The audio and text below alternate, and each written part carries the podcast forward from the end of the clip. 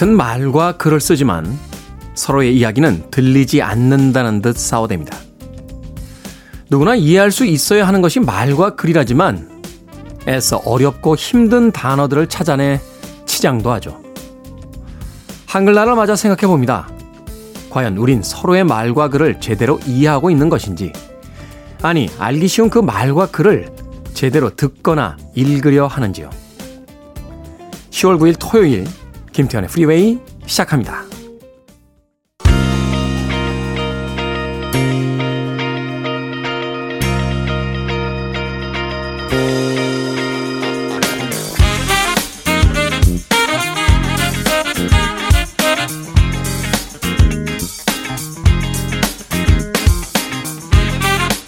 빌보드 kid의 아침 선택, 김태훈의 프리웨이. 저는 클 태 자 쓰는 테디, 김태훈입니다. 자, 오늘의 첫 번째 곡은 마돈나의 체리시로 시작했습니다. 1989년도 빌보드 핫백 차트 2위에 올라있던 곡이었습니다. 자, 오늘 한글날인 10월 9일 토요일인데요. 토요일 일부 음악만 있는 토요일로 꾸며드립니다. 아, 80년대에 바로 이번 주에 빌보드 핫백 차트 상위권에 랭크됐던 음악들을 중심으로 선곡을 해서 두 곡, 세 곡의 음악 이어서 들려드립니다. 2부에서는 북구북구 코너가 진행이 되죠. 책 한 권을 읽어보는 시간인데요. 북칼럼니스트 박사 씨 그리고 booktuber 이시안 씨와 함께 오늘은 또 어떤 책을 읽어볼지 기대해 주시길 바랍니다. 자, 청취자분들의 참여도 기다립니다. 문자번호 샵 1061, 짧은 문자 50원, 긴 문자는 100원, 콩으로는 무료입니다. 여러분은 지금 KBS 2라디오 김태훈의 프리웨이 함께하고 계십니다.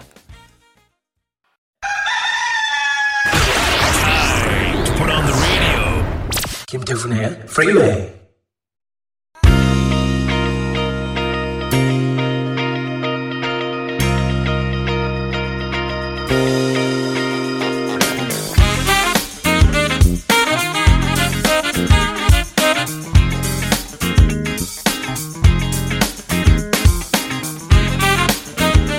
음악만 있는 토요일 세 곡의 노래 이어서 듣고 왔습니다. 1982년 핫백 차트 8위에 올라있던 잭슨 브라운의 Somebody's Baby 이어진 곡은 1986년 역시 차트 1위에 올라있던 자넷 잭슨의 When I Think of You 그리고 1981년 차트 8위에 올라있던 호레노츠의 Private Eyes까지 세 곡의 80년대 히트곡 이어서 들려드렸습니다.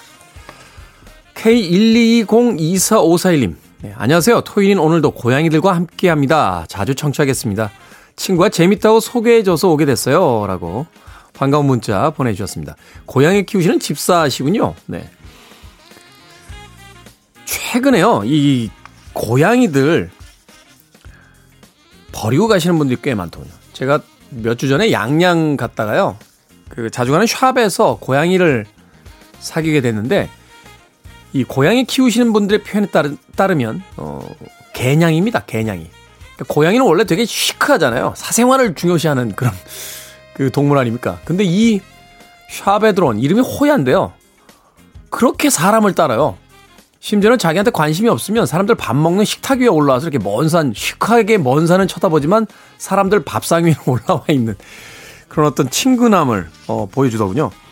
거기 계신 분이 이런 이야기를 하시더군요. 고양이가 원래 태어날 때부터 야생에서 태어났으면 그렇게 개냥이처럼 변하진 않는답니다. 그런데 어릴 때 태어날 때부터 사람 손에서 키워지면 그렇게 사람하고 이제 친근함을 표시하는 고양이들이 있대요.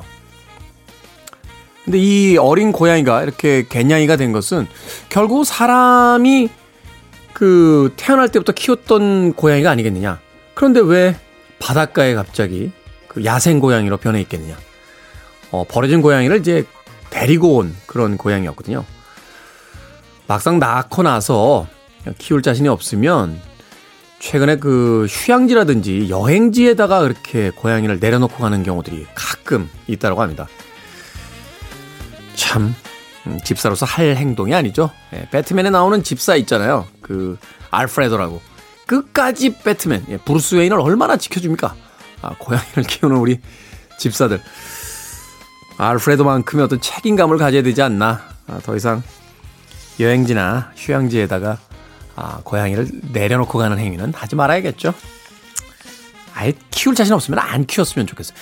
반려동물들도 키울 때 국가에서 이렇게 시험 보고 이래야 되는 거 아닙니까? 인성검사하고, 어, 너무 무리한 생각인가요? 1081님, 항상 듣기만 하다가 처음으로 문자 보냅니다. 목소리 편하네요. 친근함도 있고요. 하루의 시작이 상쾌해졌습니다. 라고 좋은 이야기 보내주셨습니다. 고맙습니다. 자, 5269님, 고2 초등학교 6학년 아이들을 키우는 직장맘입니다. 어렵게 구해 직장에 들어갔는데 저보다 어린 직장 선배들의 터스에 길을 펴고 살 수가 없어요. 그래도 가족을 위해 출근합니다. 저는 강한 엄마니까요. 하셨습니다. 아니, 뭐 직장에서 텃세를 부립니까? 제일 별로인 것 같아요. 어, 같이 일하는 공간에 서로가 필요에 의해서 왔고 또 서로 도움을 줄 수 있는 그 공간에서 왜 텃세를 부리는지. 예. 내가 텃세 부린 적 있나? 어? 없다고? 왜 눈을 똑바로 마주치지 않고 얘기하지? 고개를 푹 꺾고. 열심히 하겠습니다. 예, 텃세 부린 점 있다라면 아무쪼록 어, 용서해 주시길 바라겠습니다. 자, 음악 듣습니다. 1987년도 차트 14위에 올라있던 스모키 로빈슨의 One Heartbeat. 그리고 역시 1980년 빌보드 핫백 차트 12위에 올라있던 The Pointer Sisters의 He's So Shy. 네, 듣습니다.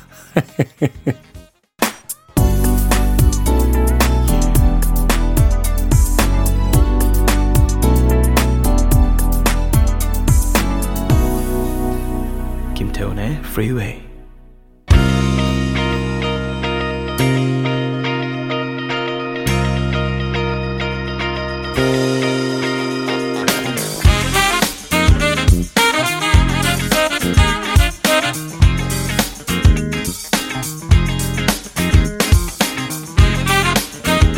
빌보드 키드의 아침 선택 KBS 2라디오 김태원의 프리웨이 음악만 있는 토요일 함께하고 계십니다. 두 곡의 음악 이어서 듣고 왔습니다. 1985년도 빌보드 핫백 차트 7위에 올라있던 곡이었죠. 데이비드 보위와 믹 재거가 함께했던 the Street. 당시에는 이 듀오 곡들 참 많이 발표했어요. 남녀의 듀엣 곡도 있었습니다만 뭐 폴 맥카트니와 스티비 원더가 함께했던 곡도 있었고요. 폴 맥카트니와 마이클 잭슨이 함께했던 곡도 있었고 이 데이비드 보위와 믹 재거가 또 함께했던 이 Dancing in the Street 같은 곡들 이런 어떤 그 듀엣 곡들이 차트의 상위권에 참 많이 머물렀던 음, 그런 기억들이 납니다. 이어진 곡은 1982년도 핫백 차트 14위에 바로 이번 주에 올라있던 어, 멜리사 맨체스터의 You Should Hear How She Talks About You까지 두 곡의 음악 이어서 들려드렸습니다. 음, 구지은님, 저희 엄마 아쿠아로빅에 도전하십니다. 퇴행성 관절염으로 물리치료에 연골 주사까지 마셨는데 아쿠아로빅이 어르신들 무릎에 최고란 말을 듣고 도전하게 됐어요. 새로 산 수영복이 너무 어색하다며 부끄러워하시는데 귀여우십니다. 하셨습니다. 어르신들 이 관절 안 좋을 때 예, 수영장에서 수영하시거나 아쿠아로빅 참 많이 하시더라고요. 저도 사실 뭐 나이가 그렇게 많은 건 아닙니다만 오른쪽 슬개골 쪽이 안 좋아요. 어, 등산할 때 하도 이 돌산을 그 타고 다녀서 등산하시는 분들 다 아실 거예요. 사실 산은 올라갈 때보다 내려올 때 더 오래 걸리게 내려와라. 천천히 내려와라. 라는 이야기가 있는데 어디 그게 됩니까? 예, 파전에 막걸리 먹을 생각에 그냥 정상 찍고서는 바로 달리듯이 내려왔더니 야 이게 그래도 한 20년 이상 했죠. 어, 그랬더니 결국은 오른쪽 슬개골에 예, 별로 좋지 않아요. 그래서 뛰지를 못합니다. 아, 걷기는 열심히 걷는데 뛰는 거는 제가 작년인가요? 한번 열심히 뛰어봤는데 한 10분 정도 뛰니까 오른쪽 무릎이 시큰시큰 하더라고요. 예, 그래서 최근에 이제 걷기만 하고 있습니다. 아쿠아로빅. 음, 저도 사실 올해 겨울에는 수영을 좀 해볼까라고 생각 중인데 코로나 끝나야지 하죠. 그죠? 수영장에서 지금 샤워 시설 쓸 수가 없잖아요. 예. 수영하고 샤워를 못하면 어떻게 하죠? 머리에서 불소 냄새 날라나? 예. 아무튼 네 코로나 결국은 코로나가 빨리 좀 끝났으면 좋겠다 하는 쪽으로 이야기가 결말이 나는군요. 구지은님, 네 어머님 뭐 수영복 너무 어색해하지 말라고 하십시오. 수영장 가면 다 수영복 입고 있습니다. 자, 심지어님 사회복지사 자격 공부 다시 시작했습니다. 3년 전에 큰맘 먹고 시작했는데 사춘기 아들의 방황이 너무 심해 접었거든요. 이제 아들의 방황도 끝이 났고 저도 마음에 여유가 것 같은지 남편이 도전해보라고 격려해 주더군요. 제 나이 마흔 후반인데 아직 늦진 않았겠죠? 하셨습니다. 마흔 후반이 어때서요? 저는 마흔, 마흔 두 살인가요? 마흔 세 살인가? 아무튼 40대 초반에 학교 재입학했어요. 어, 재적당했던 대학교 다시 재입학해서 20년 만에 졸업했고요. 그리고 나서 대학원 어, 그때 갔던 기억이 납니다. 40대는 공부하기 아주 좋습니다. 아, 별로 그렇게 복잡한 일들이 없거든요. 또 세상에 대한 호기심도 예전 같지 않아서 뭐 이렇게 주말마다 공부 안 하고 나돌아다녀야겠다 이런 생각이 별로 안 듭니다. 사실 20살 때 대학 입학해서 20대 때 공부하라는 거는 인간에 대한 이해가 없는 거예요. 그때 무슨 공부를 합니까? 어, 날씨만 맑으면 그냥 날씨가 맑아도 좋고 흐려도 좋고 비가 와도 좋고 그냥 친구들과 세상 바깥으로 나가고 싶은 그 나이에 어딘가에 틀어박혀서 공부를 해라. 이거는 인간에 대한 이해가 없는 전 제도다. 이렇게 생각이 됩니다. 공부는 40부터 하는 겁니다. 40부터. 저는 그렇게 생각합니다. 심지어님께서 어, 마흔 후반에 아직 늦지 않았겠죠? 라고 하셨는데 하나도 안 늦었다는 응원의 메시지 보내드립니다. 자, 1984년도 빌보드 핫백 차트 3위에 올라있던 곡 The Cars의 Drive 그리고 1988년도 올림픽이 열렸던 해군요. 차트 2위에 올라있던 UB40의 Red Red Wine 두 곡 이어집니다. You're listening to one of the best radio stations around. You're listening to 김태훈의 Freeway. 빌보드 키드의 아침 선택 KBS 2 라디오 김태훈의 프리웨이 함께하고 계십니다. 자, 1부 끝곡은 1983년도 빌보드 핫백 차트 15위에 올라있던 토킹 헤즈의 Burning Down the House. 저는 잠시 후 2부에서 뵙겠습니다.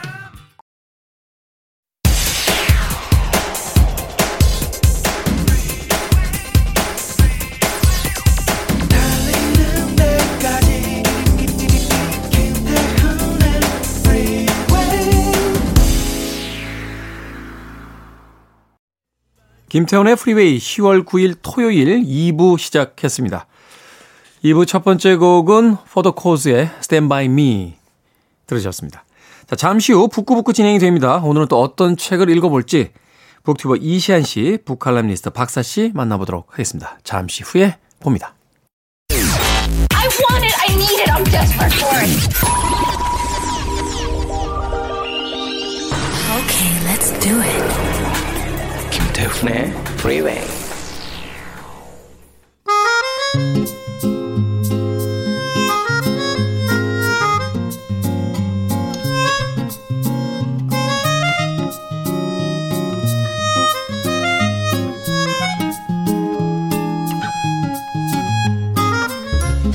책을 읽고 감상을 나누면서 생각의 폭을 넓히는 시간.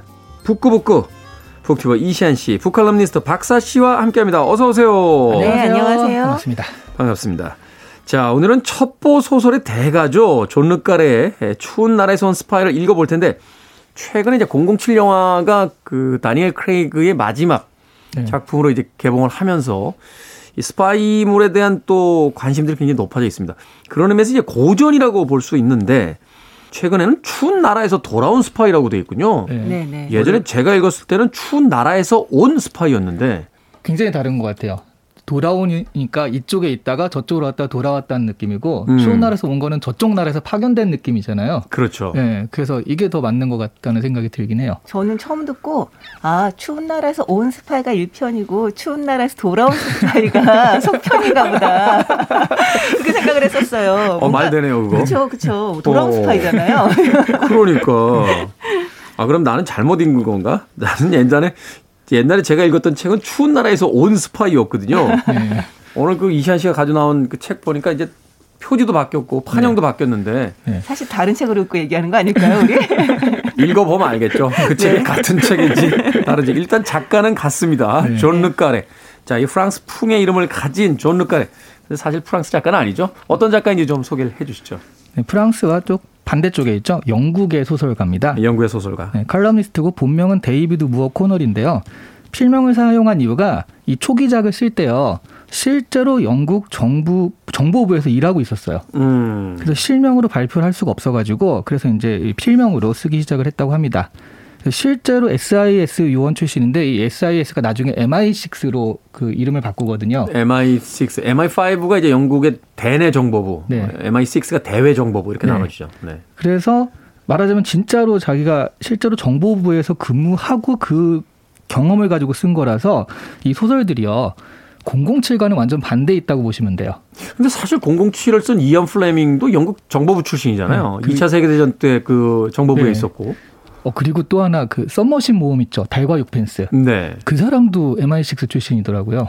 MI6에서 봉급을 많이 월급을 많이 안 주나요? 부업을 많이 하는 것 같아요. 다들 나와서 소설을 그렇게 쓰시는데. 근데 이언 플레밍 같은 경우 007을 굉장히 화려한 액션, 뭐 여성과의 어떤 썸씽 뭐 이런 것들이 많잖아요. 이거는 그런 거 하나도 없고요. 일단 기본적으로 여기 나온 주인공들이 좀 추레하다 싶은 중년의 남자들 이렇기도 음. 하고요. 서류를 뒤적거리고 탐문수사하고 주로 그렇습니다. 그래서 아주 사실적이고 그리고 회색적이다라는 그런 평을 듣고 있어요. 아, 말하자면 이제 뜨거운 스파이물이 아니라 아주 차가운 스파이물. 그 제목에서 드러나듯이. 네, 현실적인 스파이물이라고 할 수 있을 것 같아요. 그렇군요.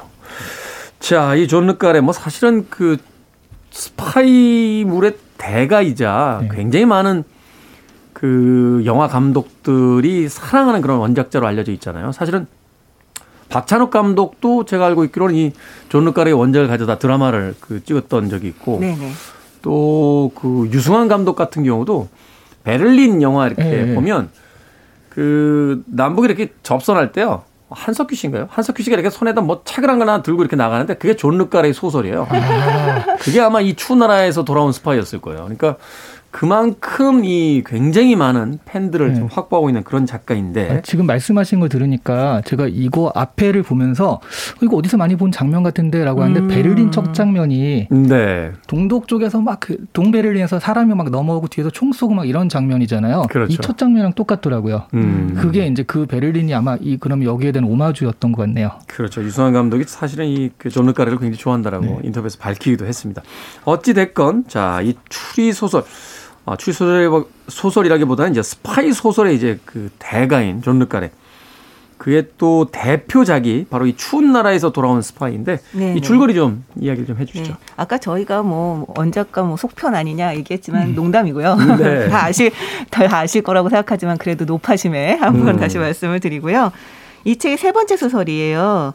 근데 이걸로 굉장히 세계적인 성공을 이뤘습니다. 아. 네, 네. 이 어, 줄거리를 줄거리 사실은 이게 그 이런 식의 추리 소설이 끝까지 말씀을 드리면 되게 재미가 없다, 김이 빠진다 이래서 안 보실 수도 있겠지만 네. 이건 제가 할 때는 줄거리를 알아도 아주 흥미롭게 읽을 수 있는 면이 되게 많다는 생각이 들어요. 이들의 대화가 아주 팽팽한 긴장감을 가지고 진행이 되거든요. 제가 앞서서 잠깐 이제 말 실수 비슷하게 했습니다만 이게 추리 소설이 아니라 스파이물이잖아요. 아, 그렇죠. 그렇죠. 추리 소설은 이제 범인이 누구인가 여기에 핵심이 좀 맞춰져 있다라면 이건 사실은 그런 핵심보다는 아주 그 냉혹한 스파이 세계의 어떤 그 공기 같은 걸 느끼는 거기 때문에 네, 네. 결론을 알아도 이제 책을 읽는데 전혀 지장이 없다. 전혀는 알고 있습니다. 사실 이거 모르고 보면 더 재밌게 읽을 수 있다는 생각은 듭니다. 아, 근데. 저 같은 네. 경우는 결말을 알고 봐야지 좀 안심하고 보는 사람이라서 저 같은 사람을 위해서 제가 오늘 좀 친절을 발휘를 해보죠. 네.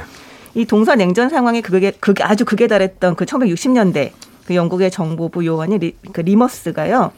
그 자기의 정보원들이 차례차례 죽어요. 그러면서 이제 자신의 독일 첩보망을 다 잃게 됩니다. 음. 그런데 이- 그 배후에는 아주 강력한 동독 정보부의 실권자인 문트가 자리 잡고 있는 거예요. 스파이 싸움에서 이제 밀린 거군요. 그렇죠. 그러니까 이 리머스가 문트에 대한 이제 증오심이 좀 있겠죠. 네. 근데 영국 정보부가 리머스에게 비밀 업무를 제안을 합니다. 이 문트를 제거할 수 있는 묘수다. 이- 이런 거죠. 음. 이것을 위해서 리머스는 정보부에서 변방으로 밀리다가 몰락하고 알코올 중독과 생활고에 시달리면서 공금에 손을 댔다가 쫓겨나는 그런 상황들을 이렇게 연출을 합니다. 아. 네, 그 과정을 밟아요. 그러니까 적의 스파이가 자신에게 안심하고 접근할 수 있도록 유도를 하는 거죠. 네. 그러니까 자신이 배신을 하더라도 그것에 대해서 적들이 의심하지 않게 하려는 그런 과정이었던 거죠. 미리 사전 공작을 하는 거군요. 그렇죠. 음. 그 사이에 그 도서관에서 이렇게 물테면 그냥 근무를 하다가 리즈라는 영국 공산당원인 연인을 여인을 만나 사랑에 빠지게 되는데요. 네. 이 여성이 이후에 아주 큰 변수를 작용을 하게 됩니다. 음. 이 리머스는 자신에게 접근해온 소련 스파이에게 돈을 받고 정보를 제공하는 척하면서 그들을 이간질할 이야기를 흘립니다. 그 문트의 정적인 피들러에게 의심의 꼬투리를 제공해서 이 문트를 이중첩자다. 해- 이렇게 몰아서 제거를 내부에서 제거를 하게 하려는 그런 계획입니다. 음. 그런데 이 피들러가 아주 순조롭게 리머스의 의도대로 걸려들게 됩니다. 그리고 문트를 고발을 하죠. 그래서 결국 문트는 최고 회의가 특별히 소집한 그 사문에서 심판을 받게 돼요. 어. 네. 이 피들러와 리머스의 증언으로 이제 문트가 정말 이중첩자로 고발이 돼서, 음, 그래서 이제 정말로 이제 제거가 되겠다라고 하는 순간에 리즈가 갑자기 나타나게 됩니다. 아, 거기서 왜 갑자기 나타나는 걸까요? 네. 궁금해 죽겠네. 궁금해 죽겠죠. 말씀드리겠습니다. 아이고. 여기서 아, 말, 말, 다, 끊었겠지만 말을 다 해주십니까? 어, 아, 그럼 좀 쉴까요? 이쯤에서 한번 쉬고 뭐 다음 얘기 하다가 또 할까요? 네. 오늘은 결말이 나오지 않으면 그 뒤로 얘기가 진행이 안 될 것 같긴 해요. 네, 알겠습니다. 그럼 제가 오늘 십자가를 지죠. 네. 네. 네. 근데 리즈가 왜 나오게 되냐면 리즈한테 이제 리즈는 진짜 아무것도 몰라요. 아무것도 모르는 상황에서 리즈한테 막 사소한 것들을 막 물어봅니다. 네. 그런데 리즈의 증언으로 리머스의 증언이 완전 신뢰를 잃게 돼요. 아. 리머스가 사소한 거짓말들을 계속했다는 것이 밝혀지게 되고 네. 왜 그랬을까라는 과정에서 알고 보니 이제 문트는 정말로 이제 이를테면 충실한 그 사람이고 피들러가 이제 문트를 음해하려고 했다라는 결론에 도달하게 되죠. 그 말하자면 이제 이 리머스가 했던 모든 공작이 지금 수포로 돌아갈 상황이 펼쳐지는 거죠. 그렇죠, 그렇죠. 음. 그래서 리머스도 아 뭐 리즈는 리즈를 구해달라. 저, 저 여자는 아무 상관이 없다. 음, 뭐 내가 이렇게 한 거다. 이거 자백을 합니다.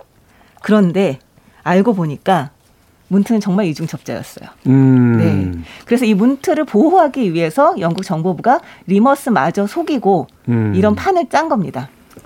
네. 자. 그래, 그래서 피들러가 사실 피들러가 문트를 의심하고 있었고 자칫하면 피들러가 이제 문트를 고발해서 이게 밝혀지려는 판국에 오히려 상황을 그쪽으로 확 몰아가서 이 마지막 판을 딱 뒤집어서 이제 그 피들러가 오히려 거기에서 총살당하게 만드는 그런 음. 커다란 그림 속에 리머스와 속에. 리즈가 있었던 거죠. 결국은 이 비정한 스파이의 세계에서 한낱 소모적인 장기말로 사용되는 네. 그 인물들에 대한 어떤 고독감, 무력감 혹은 냉혹함 뭐 이런 것들을 이제 담아낸 소설이다 이렇게 볼 수 있겠네요. 그렇죠. 그래서 결국은 이 둘은 이 동독에 있었어요. 이 상황 속에서 이제 도망을 치려고 어쨌든 돌아가야 하니까 도망을 치려고 하는 과정에서 좀 비참한 죽음을 맞게 되는데요. 이 과정에서 이 리머스의 그 인간적 고뇌가 계속 펼쳐지게 됩니다. 네. 음. 어, 다 얘기했네요. 오늘 미천 다 털었네요. 다 이야기했어요. 네, 다 얘기했어요. 하나도 남김없이. 아니 딱, 딱 마지막 딱 하나는 있죠. 그 베를린 장벽에서 장벽에서. 벌어지는 일은 네. 이제 거기까지는 도저히 얘기를 못 하겠어요. 근데 질문 보니까 있던데요. 제가 안 여쭤보도록 하겠습니다. 자, 두 분이 생각하는 이제 스파이라는 그 이미지 어떻습니까? 사실은 이제 추운 나라에서 돌아온 스파이, 이 스파이 소설 이전에도 우리가 앞서 이야기한 것처럼 007 영화라든지 뭐 제이슨 본 시리즈라든지 이미 뭐 유명해진 그런 어떤 스파이물의 고전들이 있잖아요. 네. 그런 스파이들과 이제 비교를 했을 때 우리가 생각하는 스파이라는 건 사실은 폼나는 그런 어떤 그렇죠. 그 캐릭터들인데 네. 이 추운 나라에서 돌아온 스파이는 정말 뭐라고 할까요? 그 자기의 어떤 운명조차도 그 알지 못한 채 장기말처럼 이렇게 휩쓸려 다니는 정말 무력한 어떤 현대인들의 초상 같은 그런 느낌도 드는데 네. 어떻게 생각하십니까? 저는 사실 제가 생각하는 스파이는 아까 제이슨 본이나 007 같은 경우는 스파이라기보다는 슈퍼히어로에 가까운 것 같고요. 네. 실제로 정말 스파이가 있다라고 하면 저는 영화 그 은밀하게 위대하게 김수현 같은 스타일 있죠. 바보요. 네, 동네 바보를 위장 잠입해가지고 5년 10년을 이렇게 딱 위장하고 있는 그런 식의 스파이가 진짜일 거라고 생각을 해요. 너무 멀리 간 거 아닐까요? 그래서 저는 스파이의 요건은 은근과 끈기. 은근과 끈기. 예, 그런 거라고 생각을 하는데 그런 면에서 여기 리머스는 그런 맞죠. 그런 공작들 몇 년에 걸친 공작들 뭐 감옥까지 가고 그런 것들을 다 견디면서 그, 그 공작에 나서기도 했고요. 그런 면에서 저는 오히려 제가 생각하는 스파이에 좀 더 맞지 않나 현실적인 스파이에 맞지 않나 생각을 했어요. 음, 은근과 끈기. 네. 중요합니다. 그렇군요. 저도 사실 이 스파이 필수 조건 생각하면서 뭐 기억력, 뭐 체력, 임기응변 능력, 뭐 상황 파악 능력, 진짜 모든 게 다 필요하잖아요. 그렇죠. 그것들일까 이렇게 생각을 했는데 저는 읽다 보니까 여기서 이 이야기하는 도중에 굉장히 인상적이었던 게 그 철학에 대한 이야기였어요. 철학에 대한 이야기. 네, 네. 이 피들러가 그 영국 정보부 사람들에 대해서 막 물어보면서 그들은 어떤 철학을 가지고 일을 하고 있냐라고 물어봐요. 왜냐하면 이제 이 피들러 같은 경우는 자기 어쨌든 행동의 정당성을 부여를 해야 되잖아요. 그렇죠. 그게 신념이든 맹신이든 뭐가 있어야 되잖아요. 그러면서 이렇게 얘기를 해요. 우리 요원들은 평화와 진보를 위한 투쟁의 전위에 서 있다라고 말을 합니다. 그러니까 자신들의 활동이 이 반혁명으로부터 우리들 음. 인민들을 지키기 위해서 하는 것이고 그렇기 때문에 조금 희생이 있더라도 어쩔 수 없다 이렇게 생각을 한다는 거죠. 그것을 숭고하게 생각한다. 순간 그러니까 그런 신념이 있는 거죠. 네. 근데 이걸 물어보는데 리머스는 없는 거예요. 그게 막 짜증을 내요. 아니 왜 그런 게 필요하냐 막 이러면서 월급 주는데 왜 그런 게 필요하냐? 음. 어? 그러면서 자기가 왜 그렇게까지 하는지에 대해서 그 설명을 하지를 못합니다. 사실 이제 그 부분이 이존 까레가 가장 핵심적으로 그 이 소설에서 다루고자 했던 부분이 아닌가 하는 생각이 또 들어요. 네, 네 맞아요. 마치 작가가 본인에게 스스로에게 묻고 있는 나는 도대체 영국 정보부에서 왜 일을 했던 거지? 맞아요, 맞아요. 어. 그런 부분이 있지 않을까. 결국은 자기가 그걸 납득을 하지 못하게 되는 거죠. 그래서 인간은 소설- 납득하지 못하면 결국 할 수가 없거든요. 네. 그래서 네. 결국 소설 쓰고 나오잖아요. 정보부에서. 그렇죠, 그렇죠. 그게 사실 재밌는 얘기가 하나 있는데 르카레가 은행한테 그러니까 이거를 소설을 처음 썼을 때 정보부에 근무하고 있었대요. 근데 은행 계좌를 열어놓고 그 은행한테 어느 정도 이상의 인세가 들어오면 알려달라. 음. 그래서 딱 이 세 번째 소설인데 추운 날에서 돌아온 스파이가 그 기준을 넘었던 거예요. 그래서 그 소식을 듣고 바로 사표를 내고 이제 전업 작가로 돌아섰다는 그런 얘기가 있습니다. 그러니까 지금 월급을 받아야 되기 때문에 그냥은 네. 못 그만두는데 야 은행에 인세가 한 1억 정도 쌓이면 얘기 좀 해줘. 네. 그때는 내가 그만둘 수 있을 것 같아 라고 해서 은행에서 선생님 인세가 1억을 넘었는데 그럼 아싸. 그래서 네. 사실은 이제 그 이야기하고 맞물리니까 그 소설 속의 그 부분이 이제 이해가 비로소 되네요. 네. 그러니까 많은 사람들이 어떤 숭고한 우리나라의 그 지금 이제 국정원이라고 하나요? 네. 그 유명한 어떤 슬로건이 있잖아요. 음지에서 일하고 양지를 지향한다라고 하는 아주 유명한 슬로건이 있는데 바로 그런 어떤 투철한 신념이라든지 이데올로기가 없이 네. 그저 직업의 하나로서 이제 스파이 생활을 하면서 혹은 이 국제 그 냉전 시대에 어떤 자신의 어떤 존재가 무엇인지에 대해서 끊임없이 고민했던 작가의 어떤 그 이야기가 그 대목에 담겨져 있다 이렇게 볼 수 있겠네요. 음악 한 곡 듣고 와서 계속해서 존 르카레의 추운 나라에서 돌아온 스파이 이야기 나눠보도록 하겠습니다. 폴 맥카트니 Spice Like Us 듣습니다. 폴 맥카트니의 Spice Like Us 들으셨습니다. 빌보드 키드의 아침 선택 KBS 2라디오 김태훈의 프리웨이 북구북구 이시안 씨 박사 씨와 함께 오늘 존 르카레의 정말로 오래된 고전이자 걸작이죠. 추운 나라에서 돌아온 스파이 읽어보고 있습니다. 자, 이 작품에 이제 여러 명의 캐릭터들이 등장하잖아요. 뭐 독일의 스파이도 있고 러, 러시아 지금은 러시아지만 당시 이제 소련이라고 했죠. 소련의 스파이도 있고 또 역시 뭐 영국의 스파이도 있는데 어떠세요? 가장 인상적이었던 인물들이 있다면 어떤 인물들일까요?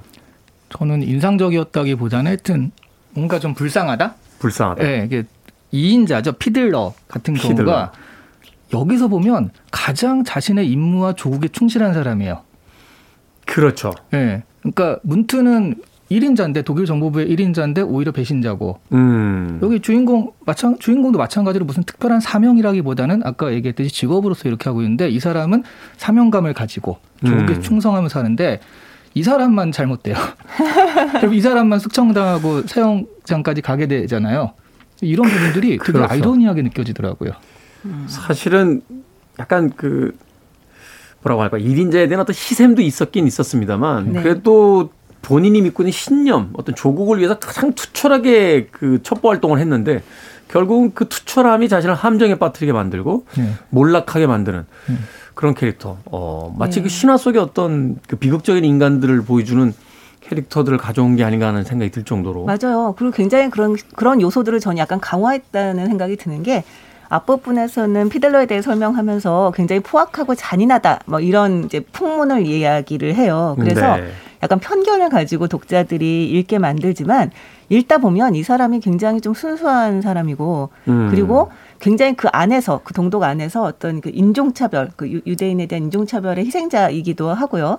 그리고 마지막에는 그 가장 이제 정말 정말 무고하다고 할 수 있는 리즈를 보호하기 위해서 자기 운명이 지금 어 이제 끝나 끝났다. 난 이 총살 당할 거다라는 걸 알면서도 그 여자를 보호하기 위해서 또 이 여자 아무 죄가 없으니 보내줍시다. 막 이러면서 오히려 이제 그 보호하는 그런 모- 그런 모습을 보여주거든요. 네. 그래서 말씀하셨던 것처럼 마치 신화적인 인물처럼 느껴지는 면이 있어요. 음. 그래서 저도 좀 피델러가 되게 마음에 남았는데요. 근데 정말 뭐니 뭐니 해도 리머스가 진짜 왜 이렇게까지 할까? 아 정말 자기 인생을 이렇게 던져서까지 일부러 알코올 중독자로 소문나고 정말 자기가 온갖 추문을 다 뒤집어 쓰면서까지 이렇게 해야 되나? 약간 정말 그런 생각이 들어서 아 진짜 스파이는 할 만한 직업이 못 된다. 돈을 많이 주더라도 그런 생각을 좀 했어요. 그리고 거기도 아이러니가 있는 게 그렇게까지 하는 이유가 문트에 대한 증오라고 나오잖아요. 자신의 어떤 그 스파이망이 이제 다 파괴가 네. 되어 나서 그 사살된 어떤 동료들에 대한 그, 그 죄책감 네. 혹은 거기에 대한 분노 때문에 이제 문트라는 그러니까 이때부터는 이데올로기 싸움이 아니에요. 그냥 무엇인가 그렇죠. 복수국, 개인적인 사적 복수국을 위해서 이제 버리는 듯한 그런 생각들이 드니까. 그런데 동기가 그런데 그 사람이 한 행동은 결국 문트를 보호하기 위한 행동이 돼버린 거잖아요. 결과적으로. 그렇죠. 거기도. 아이러니가 엄청 심하게 있는 것 같아요. 그렇죠. 마치- 굉장히 혼란스러웠을 거라는 걸 알 수 있죠. 그리스 비극을 스파이물로 바꿔놓은 듯한 어, 네. 그런 또 그 해석이 또 가능해지겠군요. 네, 네. 유일하게 그가 그의 이제 선택을 보여주게 되는 것이 그 마지막 장면이 역시 아닐까 하는 생각이 네. 들어요. 사실은 이제 그 장벽의 이쪽 저쪽을 선택할 수 있는 자신의 유일한 선택의 순간에 문득 깨닫잖아요. 어, 자신이 속할 수 있는 곳이 아무 곳에도 없다라는 걸. 음. 그렇기 때문에 결국 이제 최후의 어떤 선택을 하게 되는데 그런 면에서 이 소설은 말하자면 그 거대한 세상의 흐름 속에서 그 아무것도 스스로의 운명을 개척해 나갈 수 없는 아주 그 뭐라고 할까요? 어 무기력한 한 인간에 대한 모습 같은 걸 보여주게 되는데 역시 모든 이야기가 다 그 그쪽으로 연결이 되는군요. 그리스 신화의 가장 비극적인 어떤 인물상을 그 네. 만들어내는 듯한 그런 이야기가 이 책 안에 또 담겨져 있기도 합니다. 네. 이 리머스는 사실 보는 내내 아, 이 사람 정말 삶에 대한 의욕이 있는 걸까? 약간 이런 생각을 하게 되거든요. 근데 그게 또 역설적인 게 네. 알코올 중독과 그 인생 낙오자의 역할을 정말 열연을 하잖아요. 그렇죠. 너무 열심히 하잖아요. 너무 열심히 한 나머지 분리할 수가 없죠. 정말로. 그러니까, 그러니까 연기를 하는 것인가 나는 실제 알코올 중독인가 이걸 알 수가 없는 상황까지 가잖아요. 이제 그러게요. 그리고 사실 이 리즈에 대한 깊은 사랑을 결국 나중엔 보여주기는 하지만 사실 그 리즈에 대해서도 중간에 뭔가 사랑을 막 표현한다거나 난 정말 너무 사랑한다거나 이런 장면이 거의 없어요. 리즈는 사랑을 하지만 그렇죠. 네. 그런데 결국은 정말 누구보다 큰 사랑을 보여주는 형태가 돼 버리잖아요. 근데 이 소설 중간에 약간 이게 지나가는 말처럼 이런 부분이 나와요. 어떤 이를테면 리머스가 한 번도 자기 이후의 삶에 대한 기대를 보여주지 않다가 네. 딱 한 번 짧게 자기 그 이후는 어떻게 살 것인가 하는 삶에 대한 기대를 보여주는 장면이 나옵니다. 그 부분이 뭐라고 나왔냐면요. 리머스는 리즈가 준 게 무엇인지 깨달았다. 영국으로 돌아가게 되면 그것을 되찾아야 할 거라고 생각했다. 그것은 하찮은 것에 대한 관심과 애정이었다. 평범한 생활이 가치 있다는 믿음. 빵 부스러기를 종이봉지에 넣고 해변으로 걸어가 갈매기들에게 던져주는 소박함. 하찮은 것에 대한 이 관심은 리머스가 이제껏 가질 수 없던 것이었다. 갈매기에 던져줄 빵이든 사랑이든 다른 무엇이든 간에 그는 돌아가서 그것을 찾을 것이다. 스스로 찾지 못하면 그를 대신해서 리즈가 그것을 찾게 할 것이다. 라고 말을 해요. 그러니까 음. 이게, 이게 리머스가 좀 짧, 좀 희미하게라도, 아, 나는 이후에는 어떻게 살 것인가, 내 삶은 어떻게 될 것인가에 대한 기대를 품는 장면이었는데, 그게 결국은 무너지게 되는 거죠. 삶의 감각을 찾게 되는 네, 네. 그러니까 거대한 어떤 그 의무와 목적만을 가지고 그 느끼지 못한 채 살아가다가 네. 이 리즈란 여성을 만난 뒤에 그 일상의 어떤 소소함을 맛보고 그것이야말로 살아가는 것이다라는 것을 이제 깨닫게 되는 그런 장면을 네. 이제 볼 수 있는 거군요. 너무 슬픈 장면이죠, 사실. 그래서 저는 이 추운 나라에서 돌아온 스파이라는 제목이 이해가 됐었거든요. 음. 왜냐하면 보면은 돌아오지 못하잖아요. 돌아오지 죽으니까. 못해요. 정말 이거 정말 전 제목이 사기라고 생각합니다. 사기당했다고 주장하시는 분들 아니 있는데 정말 제목에서 뭐 돌아올 뻔한 스파이라던가 뭐 돌아오지 못한 스파이라던가 뭐 그렇게 얘기를 했어야 제가 이제 결말을 짐작하고 마음의 준비를 했을 텐데 돌아온 음. 스파이라 그래서 저는 정말 돌아온 줄 알았어요. 근데 여기서 이제 네. 마지막에 네. 리머스가 사실은 서베를린 쪽으로 갈 수도 있었고 동베를린 쪽으로 갈 수도 있었는데 리즈가 총에 맞아서 동베를린 쪽에 있으니까 자기의 선택으로 전 그 얘기 물어본 적 없어요. 이시안 씨가 그냥 다 해버, 이시안 씨가 다 해버린 거예요. 그러네 이시안 씨가 말해버렸네. 네, 네. 네, 그리고 베를린 장벽 위에서 리즈는 이제 죽고서 이 사람이 어느 쪽으로 뛰느냐에 따라서 자신의 선택으로 살고 죽음이 왔다 갔다 하는 그런 순간에 동베를린으로 내려가거든요. 총에 맞은 자신의 연인의 옆으로 내려가죠. 네. 그것이 그러니까 이 소설에서는 유일하게 이 사람이 자신의 의지대로 한 일 같아요. 그러니까요. 예. 본인의 어떤 선택을 통해서 이제 마지막 자신의 그 모습을 완성시키고 이제 죽음을 네. 맞는데 그것이 제목의 뜻인 것 같아요. 여기서 추운 나라에서 돌아온이라고 되어 있는데 이 추운 나라는 과연 무엇일까? 네. 이것이 말하자면 그 동베를린인가 아니면 뭐 소련인가? 근데 두 가지 의미가 있다는 생각이 들더라고요. 그가 복무했던 어떤 그 실질적인 지역의 이름일 수도 있겠지만 또 하나는 이 스파이의 세계에서 얼어붙어 있던 네. 하지만 리즈를 통해서 이제 그 비로소 자신의 삶에 대해서 이제 맛보고 느끼기 시작한 한 남자의 이야기. 그래서 이 추운 나라는 굳어있던 자신의 과거를 이야기하는 건 아닐까 하는 또 생각도 사실은 책을 읽으면서 했던 생각이 납니다. 제가 네. 하려던 말을 완벽하게 아, 그랬나요? 네. 해주셨습니다. 감사합니다. 네. 그 추운 나라에 대해서 이렇게 묘사를 해요. 마지막에 이제 마지막에 이제 리머스가 이런 말을 하거든요. 그러니까 나는 그게 싫어, 다 싫어, 나는 지쳤어. 하지만 그게 세상이야. 인류는 미쳤어. 우리는 돈을 주고 살 수 있는 하찮은 물건에 지나지 않아. 하지만 어디나 다 마찬가지, 마, 마찬가지야. 속은 사람, 잘못 인도된 사람, 헛되이 보낸 평생, 총살당한 사람, 감옥에 갇힌 사람, 아무 이유도 없이 통째로 말살당한 집단과 계층, 그리고 당신의 당은 분명 보통 사람들의 시체 위에 세워졌어. 얘기를 하는데 이게 바로 그 추운 나라에 대한 묘사가 아닐까 이 얘기를 듣고 나니까 그 생각이 듭니다. 염세적인 세계관의 끝이라고 네. 볼수 있는데 결국은 가장 그 치열한 어떤 스파이의 세계에서 살았던 작가가 바로 세상을 인식하는 어떤 방법이 아닐까. 그 스파이 영화 보면 이런 장면들 많이 나와요. 막 앞에서는 오페라가 펼쳐지고 있고 쇼가 펼쳐지고 있는데 그 뒤 무대 뒤에서 막 치열하게 어떤 그 싸움이 벌어지고 있는 맞아요.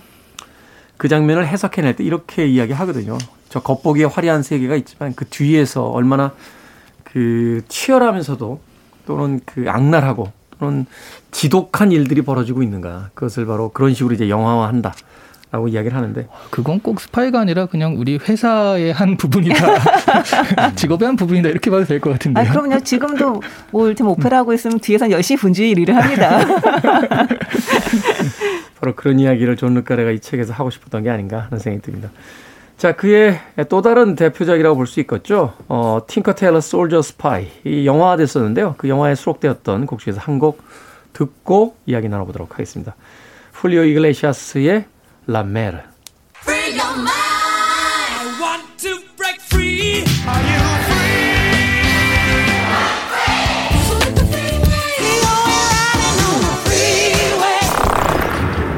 Freeway. 빌보드 키드의 아침 선택, 김태훈의 프리웨이, 북칼럼니스트 박사 씨, 북튜버 이시한 씨와 함께 북구북구 함께하고 있습니다. 방금 들으신 곡은 어, 오늘 다루고 있는 책이죠. 추운 나라에서 돌아온 스파이, 존 르카레의 또 다른 대표적이라고 볼 수 있는 팅커 테일러 솔저 스파이, 그 영화 속에 수록이 됐던 훌리오 이글레시아스의 라메르 들이었습니다. 자, 이 책이 첩보 소설의 명작이 된 이유는 뭐라고 생각하십니까? 사실은 그게 앞선 세대라고 볼 수 있는 이제 이안 플레밍 같은 경우는 007 소설을 한참 써놓고 나서 내 책은 화장실에서 무릎 위에다 올려놓고 보는 책이다. 그냥 싸구려 소설일 뿐이다. 이렇게 이야기를 했었는데 이 존 르카레의 추운 나라에서 돌아온 스파이는 사실은 이후에 많은 스파이 소설들 또 영화들에게 이제 영감을 준 작품으로 알려져 있거든요. 무엇이 이 책을 이렇게 명작이 되게 만든 걸까요?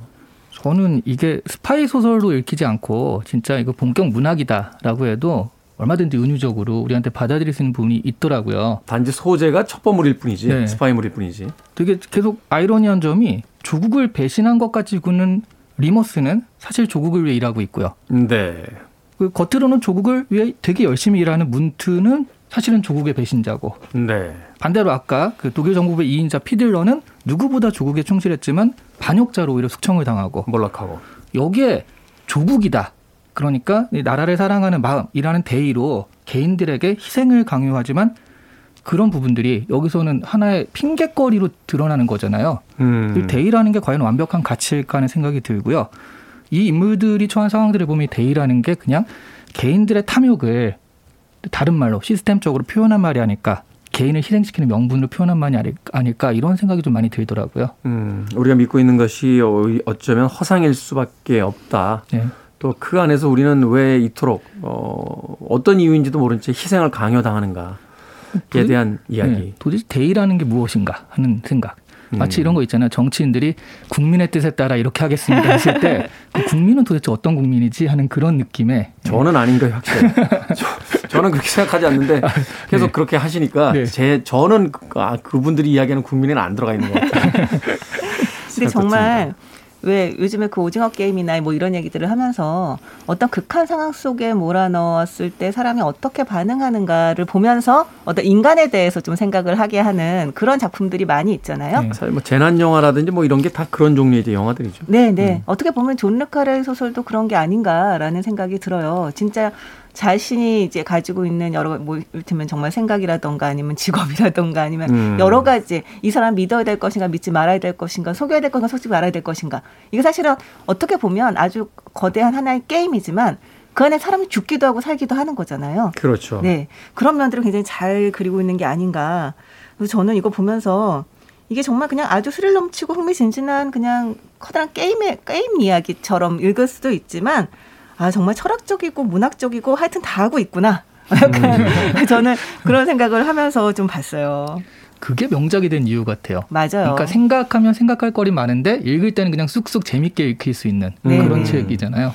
그런 면에서 본다면 뭐 스파이 소설로서도 굉장한 완성도라고 생각이 되는 게 말하자면 이제 플롯을 거의 완벽히 가깝게 짜놨다는 거잖아요. 맞아요. 앞부분에서 그냥 흘려들었던 일상적인 이야기들이 뒤에 가면은 아주 중요한 복선으로 작용하고 의미론적으로 이제 다가오게 되는 맞아요. 그런 부분들이 있다라는 거. 이걸 한 번 읽고 난 다음에 다시 한 번 읽으면 아, 이게 하나의 대사도 그냥 버릴 게 없어요. 음. 중간에 보면 막 그런 얘기 나오거든요. 리즈에 대한 얘기 잠깐 나오니까 아 그 여자는 건드리지 마라. 그랬더니 갑자기 관리관이 약간 그 성급하게 누가 누가 뭐 그- 건드린다 그랬어? 약간 뭐 이런 식으로 음, 얘기를 하는데 음. 알고 보니 굉장히 중요한 키로 이제 자, 아, 작용을 하게 쓰, 된다든지. 쓰인다거나 이런 음. 모습들이 보이게 되는 거죠. 그 재발저리는 모습이 나온 거군요. 그렇죠. 그러니까 이게 내 알고 봐야 또 보이는 부분들이 있습니다. 네. 아마도 오늘 이 책 이야기 했을 때 아니 나 이제부터 읽어볼 건데 결론까지 다 얘기하면 어떡해 라는 분들이 분명히 계시겠습니다만 사실은 우리가 봤던 영화 또 봐도 재밌고 읽었던 소설 다시 봐도 재밌는 건 그것이 늘 새롭게 해석되고 보이지 않았던 부분들을 볼 수 있기 때문이니까 네. 그리고 그냥 아, 나 스토리 다 알게 돼서 너무 짜증난다. 못 읽겠다 하시는 분들은 딱 반년만 있다 읽어보세요. 안 와도 기억이 안 나실 겁니다. 하긴 그래요. 읽었던 책도 읽으면서 어 얘가 여기서 죽었나? 막 이렇게- 막 이렇게 생각이 될 때도 있었는데 제가 이걸 SNS에 읽고 있다고 올렸더니 사람들이 댓글로 와 정말 너무 명작이죠. 그런데 끝이 기억이 안 나네요. 와그 진짜 너무 너무 재밌어요. 다들 다들 그 얘기를 하더라고요. 어, 다시 읽어봐야 될까 봐요. 어떻게 끝나죠? 저도 사실 뭐 완벽하게 다시 읽지 못했고 네. 옛날에 읽었던 책이라 이번에 그 코너를 해야 되니까 그렇게 슬쩍 이제 흘듯이 이렇게 읽어가는데 그러다가 어 이런 장면이 있었어? 그래서 그 대사 몇 줄을 또 이렇게 물끄러미 앉아서 쳐다보게 되는 그런 일들이 벌어지게 되더라고요. 뭐 이후에 오독된 거로 알려지긴 했습니다만 한때 그 프랑수아 트뤼포가 했다는 이야기 에, 영화를 두 번 보는 것이다. 갓 좋아한다는 것은 그것을 두 번 보는 것이다라고 했던 그 유명한 이야기가 있는데 책에도 아마 그 이야기가 그대로 통용되지 않을까 하는 생각이 듭니다. 자, 한 줄 추천사 아, 두 분께서 좀 해주시죠. 저는 007만 보고 스파이에 대한 환상을 가지신 분이 있다면 이 책을 보시라고 권하고 싶습니다. 아무리 총탄이 난무해도 죽지 않는 007 같은 그런 스파이의 세계가 아니라 알코올 중독을 연기해야 되고 감옥에 가야 되고 인생 밑바닥까지 가야만 하는 네. 어, 현실 세계에서의 스파이에 대한 이야기 바로 이 책에 담겨져 있다라고 네. 이야기를 해주셨고요. 그 말씀 들으니까 007을 보고 싶어지네요. 좀 약간 이렇게 머릿속을 좀 씻고 싶은 마음이 좀 듭니다. 아 스포일러에서 네. 제가 말씀 못 드립니다만 어, 이번 007의 엔딩도 뭐 그렇게 유쾌하지는 않습니다. 아, 네. 그렇습니까? 이건 사실 많이 알려져 있기도 한데 네. 예, 못지않은 비극이다라고 생각하시면 알겠습니다. 됩니다. 그러면 네. 그냥 저는 저, 저 애니메이션이나 보러 가겠습니다. 저희 한 줄 추천사는 내 삶이 너무 평화롭고 따분하다고 느껴질 때 그때 한번 읽어보시면 좋지 않을까라는 생각이 음. 듭니다. 네. 어떤 의미일까요, 그거는? 아, 이 이야기 중간에 나오잖아요. 하찮고 진짜 아무것도 아닌 것들이 얼마나 아름다운가에 대해서 좀 생각을 하게 되는 거죠. 아, 왜내 음. 인생은 아무 일도 없을까? 이렇게 생각하지 마세요. 지금 인생이 가장 아름다운 겁니다. 그렇군요. 얼마 전에 봤던 그 애니메이션 영화 있죠. 소울이라는 작품에서도 보면 결국 이제 죽은 뒤에 자신의 어떤 그 삶을 되찾기 위해서 발버둥 치는 그 주인공이 그 일상의 소소함에 이제 매료당하는 순간이 분명히 등장하거든요. 네, 네. 아마도 우리는 왜 눈앞에 있는 그것을 잡지 못한 채 먼 길을 돌아서 여행을 하고 있는지 다시 네. 한번 생각해 보게 되는 그런 책이기도 했습니다. 자, 두 분의 한 줄 추천사로 오늘을 부끄부끄 존 르 카레의 추운 나라에서 돌아온 스파이 읽어봤습니다. 다음 주에는 다자이 오사무. 뭐 최근에 이 제목을 그대로 그 사용한 내용은 다릅니다만 드라마도 있는데 다자이 오사무의 인간 실격 읽어보도록 하겠습니다. 북튜버 이시안 씨, 북칼럼니스트 박사 씨와 함께했습니다. 고맙습니다. 네, 감사합니다. 안녕히 계세요. 음악 한 곡 듣고 오겠습니다. 영화 007 나를 사랑한 스파이의 주제곡이었죠. 라디오헤드가 리메이크 하기도 했던 칼리 사이먼의 Nobody Does It Better 듣습니다.